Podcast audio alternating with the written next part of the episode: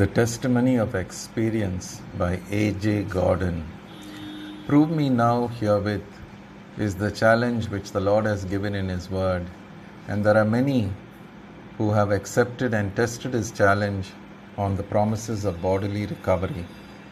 We wish in this chapter to consider the experiences and testimony of certain who within our own times have exercised a ministry of healing. Let us not be misunderstood. We do not attribute to any man the power of curing sickness, though we think many are called to be instruments to that end. A physician is a mediator between nature and our suffering humanity, and his skill depends solely upon his ability to interpret and apply the laws of health to the sick, and to bring the sufferer into contact with the recuperative forces of the natural world.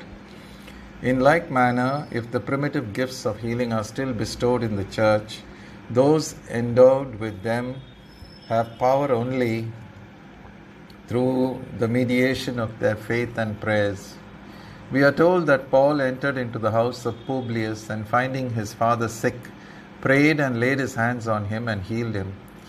But we do not understand from this that the apostle had any inherent personal power to heal disease. Else why did he pray? Praying is touching the hem of Christ's garment by the human intercessor, while in the laying on of hands he at the same moment touches the body of the sufferer. It is simply the repetition of what was done again and again during the earthly ministry of our Lord, the bringing of the sick to Jesus for healing and cleansing. Why do you look so earnestly on us as though by our own power or holiness we had made this man to walk? Asked Peter of those who were wondering at the miracle at the beautiful gate. If it were a question of human power or holiness, we might quite ready... If it were a question of human power or holiness, we might be quite ready to relegate the gifts of healing to the apostolic age, confessing our utter lack of these qualifications. But since it is a question of the power and holiness of Jesus Christ the same, yesterday, today and forever, it is quite another matter. If you can believe is the question now. If you can believe is the question now. A year famous for believing is the language in which Romain designated a certain unusual twelve-month of his ministry. If such a year should be graciously injected into the calendar of any Christian life, it would be a year of success. For believing is knowing God and finding the depths of His power and privilege that are hidden for us in Him. And the people that do know their God shall be strong and do exploits, says Scripture. Now there have been some in our day who have had faith to take the Lord at His word in connection with the promises of healing. And having proved Him and found Him faithful, their testimony will be deeply instructive to our readers. Dorothea Trudel is a name especially honored in this relation. The story of her life and labors in connection with the home for invalids in the Swiss village of Männedorf on Lake Zurich has been very widely read and has caused a great and has caused great searchings of heart in many who have pondered it.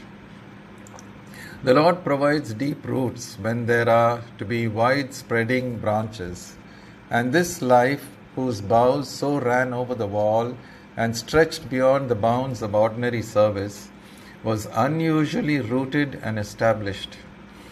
The mother from, from whom she received her birth and early training was so remarkable for her faith and consecration that, though living in the utmost obscurity and poverty, her biography has been placed among those of the illustrious Christian women of the ages. The wife of a brutal and godless husband, and so cut off from human sympathy that there was none but God to whom she could appeal in her need, she was schooled by this bitter tuition into a life of faith and absolute dependence on God. She looked to Him for food for her family when they must otherwise have starved, for deliverance when they must otherwise have perished, for healing when they must otherwise have died. Dorothea grew up with perpetual exhibitions before her eye of the Lord's restoring of the sick for a poor household which could employ no other physician. The faith which it is so difficult for us to recover was her native inheritance. Hence, what we doubt so painfully whether we may do, she bitterly condemned herself for not doing when she had subsequently neglected it. After her parents had died, we find her engaged in labors of love among the working people, teaching them the gospel and seeking to lead them to the Savior. How her personal use of the prayer of faith began, uh, how the, her personal use of the prayer of faith begun in connection with these labors, she tells us in the following words. Four of them fell ill, and as each could do as he pleased, all four summoned a doctor. It was remarked, however, that they got worse after taking the medicine until at last the necessity became so pressing that I went as a worm to the Lord and laid our distress before him. I told him how willingly I would send for an elder as is commanded in James chapter five. But as there was not one, I must go to my sick ones in the faith of the Canaanite woman, and without trusting to any virtue in my hand, I would lay it upon them. I did so, and by the Lord's blessing all four recovered. Most powerfully then did the sin of disobeying God's word strike me, and most vividly did the simple life of faith, the carrying out just what God orders, stand before me. Soon after she gave herself wholly to the Master's work, uh, soon after she gave herself wholly to the Master's work, and as the effects of her evangelistic efforts and the answers to her earnest prayers were noticed, she was importuned to receive patients into her house. Consenting reluctantly, the life work thus bega- began, from which was to flow such a blessing to the souls and bodies of men.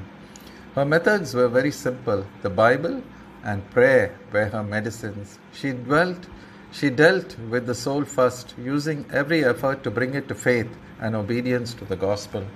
She prayed for the body, laying hands on the sick and anointing them with oil in the name of the Lord. In all this, she recognized the necessity of the most absolute consecration on her part and that of her helpers, and of the most surrendering faith on the part of the sick. Very beautifully does she thus speak of the believer's privilege. In the New Testament, we are called kings and priests. Power accompanied the anointing of the kings. And if we really belong to the kingly priesthood, shall not strength to heal the sick by prayer come on us also through the anointing of the Spirit? If we only wear our Levite dress and are consecrated in soul and body, if we are only prepared to be vessels of His grace, it is His part to bless. Oh, that we were willing not to do more than God would have us do. Then would this day be one of great reviving to us. Thus her work was inaugurated, and thus was she inducted by unseen hands into her remarkable ministry. Rarely have we traced the story of a life whose consecration was so even and unreserved. Among the sayings which she left on record is this: the heart ought not to be an inn where the Lord sometimes comes, but a home where He always abides. It was her calling for many years to keep an inn where the sick could lodge, a hospice into which the suffering and distracted wanderer could turn for solace. These came and went with the recurring months, but so constantly was the Lord abiding with her that it might be said, according to Luther's beautifully, beautiful simile, that the wayfarer coming and knocking at her heart and asking, "Who lives here?" would hear the instant answer from within, "Jesus Christ." Not that she ever claimed as much, for none was ever more humble and self-depreciatory, but her life declared it. It comes out in her biography that her prayers were sometimes prolonged into midnight, that her soul was so wrought with intense desire that often the sweat would stand in beads upon her forehead. Once in busy labors among the sick, she passed the whole day without food, utterly forgetting the claims of nature in her absorbing devotion to her work, and then finding it impossible to get food on account of the lateness of the hour, she falls at Jesus' feet and begs for that meat that the world knows not. knows not of, and is so refreshed and filled that she goes all night in the strength of it. Such rare and Christ-like consecration has always proved an apt soil for the manifestation of the miraculous, especially when chastened and fertilized by bitter persecutions. And this token which the scripture promises to all who will live godly in Christ Jesus was not wanting to her, as the Spirit to endure it with unresenting meekness was not wanting. I have had enemies, she writes, both known and unknown in crowds, and thickly scattered falsehoods and slanders were no pleasant portion. I write this with the feeling that whoever cannot bear even the blackest falsehoods and slanders has yet to experience something of the peace of God, which is like an ocean without bounds. I write this with the feeling that whoever cannot bear even the blackest falsehoods and slanders has yet to experience something of the peace of God, which is like an ocean without bounds. Medical men and others conceived great hostility to her and sought to convict her of malpractice in the courts, though it was shown in testimony that most of her patients were such as had spent all their living upon physicians only to be made worse, and that the only medicine she employed was prayer. Speaking of this adversity, she says, but a storm was now to burst over the work, for in eighteen fifty-six, when the second house was filled with invalids, and the Lord was working mightily, we were fined sixty francs and were ordered to send away all the patients by a certain time. Though it was the most grievous day of my life, I obeyed the command. But the houses so hastily emptied filled as fast as ever with the blind, the lame, and the deaf, for whom the Lord did great things. Evil spirits were cast out of some of the invalids by prayer, and the sufferer became instantly free. Many were delivered from the power of darkness which had been exercised over their minds, though less visibly and outwardly, and received what we consider the highest and best blessing, that of being changed from wolves into lambs. In eighteen sixty-one, a second persecution was raised, was raised against this most saintly and inoffensive woman. At the instigation of a physician, the magistrates imposed a heavy fine upon her and ordered her patients to be sent away. Then, through appeal to a higher tribunal, her case was brought into court, and the world was made acquainted through the testimonies of scores of living witnesses with the wonderful work which God had wrought through her prayers.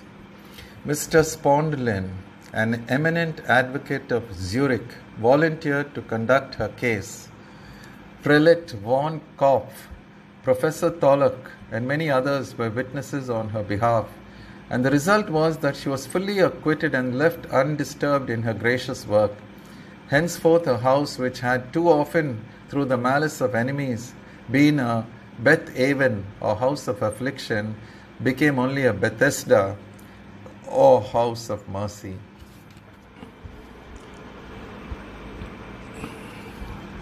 If her own simple record, confirmed by the word of scores who bore testimony at her trial, could prove that miracles of healing were wrought in her house, the fact must be considered as established. With a deep conviction that sin is often the hidden root of sickness, she dealt most earnestly with the souls of her patients. Confess your faults one to another and pray for one another that ye may be healed was an injunction that had deeply practical meaning to her. And often conviction and conversion were the first symptoms of physical convalescence. On one occasion, a young artisan arrived in whom cancer had made such progress as to render any approach to him almost unbearable. At the Bible lessons, this once frivolous man, now an earnest inquirer, learned where the improvement must begin. And from the day that he confessed his sins against God and man, the disease abated. Sometimes afterwards he acknowledged one sin he had hitherto concealed, and then he speedily recovered his bodily health and returned to his home, cured in spirit also. In some instances, her prayers and her eager seeking for the will of God were long continued beyond any sign of recovery was manifested. In some, she gained the strongest impression that it was not the Lord's will to restore them, and then she labored with unceasing diligence to bring them into peace with God before they should die. In others, healing was vouchsafed at once. A lady in S had so injured her knee by a fall that for weeks she lay in the greatest agony. The doctor declared that dropsy would intervene, but the heavenly physician fulfilled those promises which will abide until the end of the world. And by prayer and the laying on of Dorothea's hands, the knee was cured in twenty-four hours and the swelling vanished. One giving an account of her arraignment says, "During the course of the trial, authenticated cures were brought forward, it is said, to the number of some hundreds. There was one of a stiff knee that had been treated in vain by the best physicians in France, Germany and Switzerland, and one of an elderly man who could not walk and had also been given up by his physicians, but who soon dispensed with his crutches. A man came with a burned foot, and the surgeon said it was a case for either amputation or death, and he also was cured." One of the leading physicians of Württemberg testified to the cure of a hopeless patient of his own. Another remained six weeks and says he saw all kinds of sicknesses healed. Cancer and fever have been treated with success, epilepsy and insanity more frequently than any other forms of disease. Such was the ministry of healing and comfort carried on by this holy woman till the day when she fell asleep in Jesus, and such was the blessed example which she left behind her. I repeat, such was the ministry of healing and comfort carried on by this holy woman till the day when she fell asleep in Jesus, and such was the blessed example which she left behind her. Travelers tell us of a deep and secluded lake in Switzerland in whose crystal mirror the reflection of distant mountains may be seen, though the mountains themselves are not visible to the eye. In the tranquil, hidden life of this Swiss peasant girl, the image of the invisible Saviour was clearly mirrored, and how many of those who knew her in life and of those who have read the story of her consecration since her death have therefrom caught a reflected glimpse of the unseen Redeemer and been quickened with new love to him and a new sense of his present power. Samuel Zeller took up the work at Männedorf as it dropped from the dead hands of Sister Dorothea. He is the son of the founder of a well-known boys' reformatory at Buergen near Basel and brother-in-law of Gobat, late bishop at Jerusalem. He had been a co-laborer at the home before the death of its founder, and with much prayer that the gifts of faith and of healing might rest upon him, Dorothea had committed the work to his care. Since her death, the institution has continued with no apparent loss of power or usefulness under his direction, he being aided by Miss Zeller, his sister, and by several devoted servants. All the helpers, even to the servants, render their service as a labor of love, in grateful return in most cases for the recovery which they have received at this home. Mister Zeller, Mister Zeller is a fervent evangelist, going out in every direction preaching the word, as well as laboring in season and out of season for the souls and bodies of those who come under his care. From two houses, the home has grown to ten, and they are always filled with patients from many nations. The same methods are employed as under his predecessor. He lays hands upon the sick, he anoints with oil in the name of the Lord, and pleads the promise given in James fifth chapter. And his reports published year by year are full of striking instances alike of healing and of conversion. He entertains no extravagant views of his mission, holding most tenaciously to the perpetuity of the promise, "The prayer of faith shall save the sick." He yet strongly recognizes the sovereignty of God in the answer to the question asked by a recent visitor whether it is not God's will that all his children should be free from sickness. He replied that it is evidently the Father's will that some should overcome sickness and that others should overcome in sickness, and he quoted significantly the words of Hebrews chapter eleven. "Some through faith subdued kingdoms, wrought righteousness, obtained promises, stopped the mouths of lions, quenched the violence of fire, escaped the edge of the sword, out of weakness were made strong, waxed valiant in fight, turned to flight the armies of the aliens. Women received their dead raised to life again, and others were tortured, not accepting deliverance, that they might obtain a better resurrection. And others had trial of cruel mockings and scourgings, yea, moreover, of bonds and imprisonment. They were stoned, they were sawn asunder, were tempted, were slain with the sword. They wandered about in sheepskins and goatskins, being destitute, afflicted, tormented, of whom the world was not worthy. They wandered in deserts and in mountains and in dens and caves of the earth. And these all, having obtained a good report through faith, et cetera, et cetera.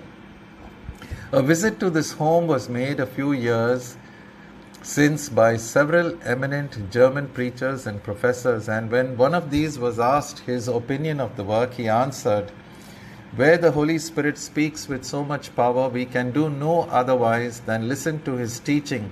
Critical analysis is out of the question. A quiet and deep spiritual life, a profound faith in the promises of God, and a humble and self-denying, self-denying surrender to his word and will are the traits which have characterized the work from the beginning until the present time." The cases of recovery at Männedorf are so fully given in the report of the home that we need not reproduce them here. Pastor Blumhardt, exercising his ministry in the small Lutheran village of Mottlingen in the heart of the Black Forest in Germany, is another who was greatly honored of God in his prayers of faith.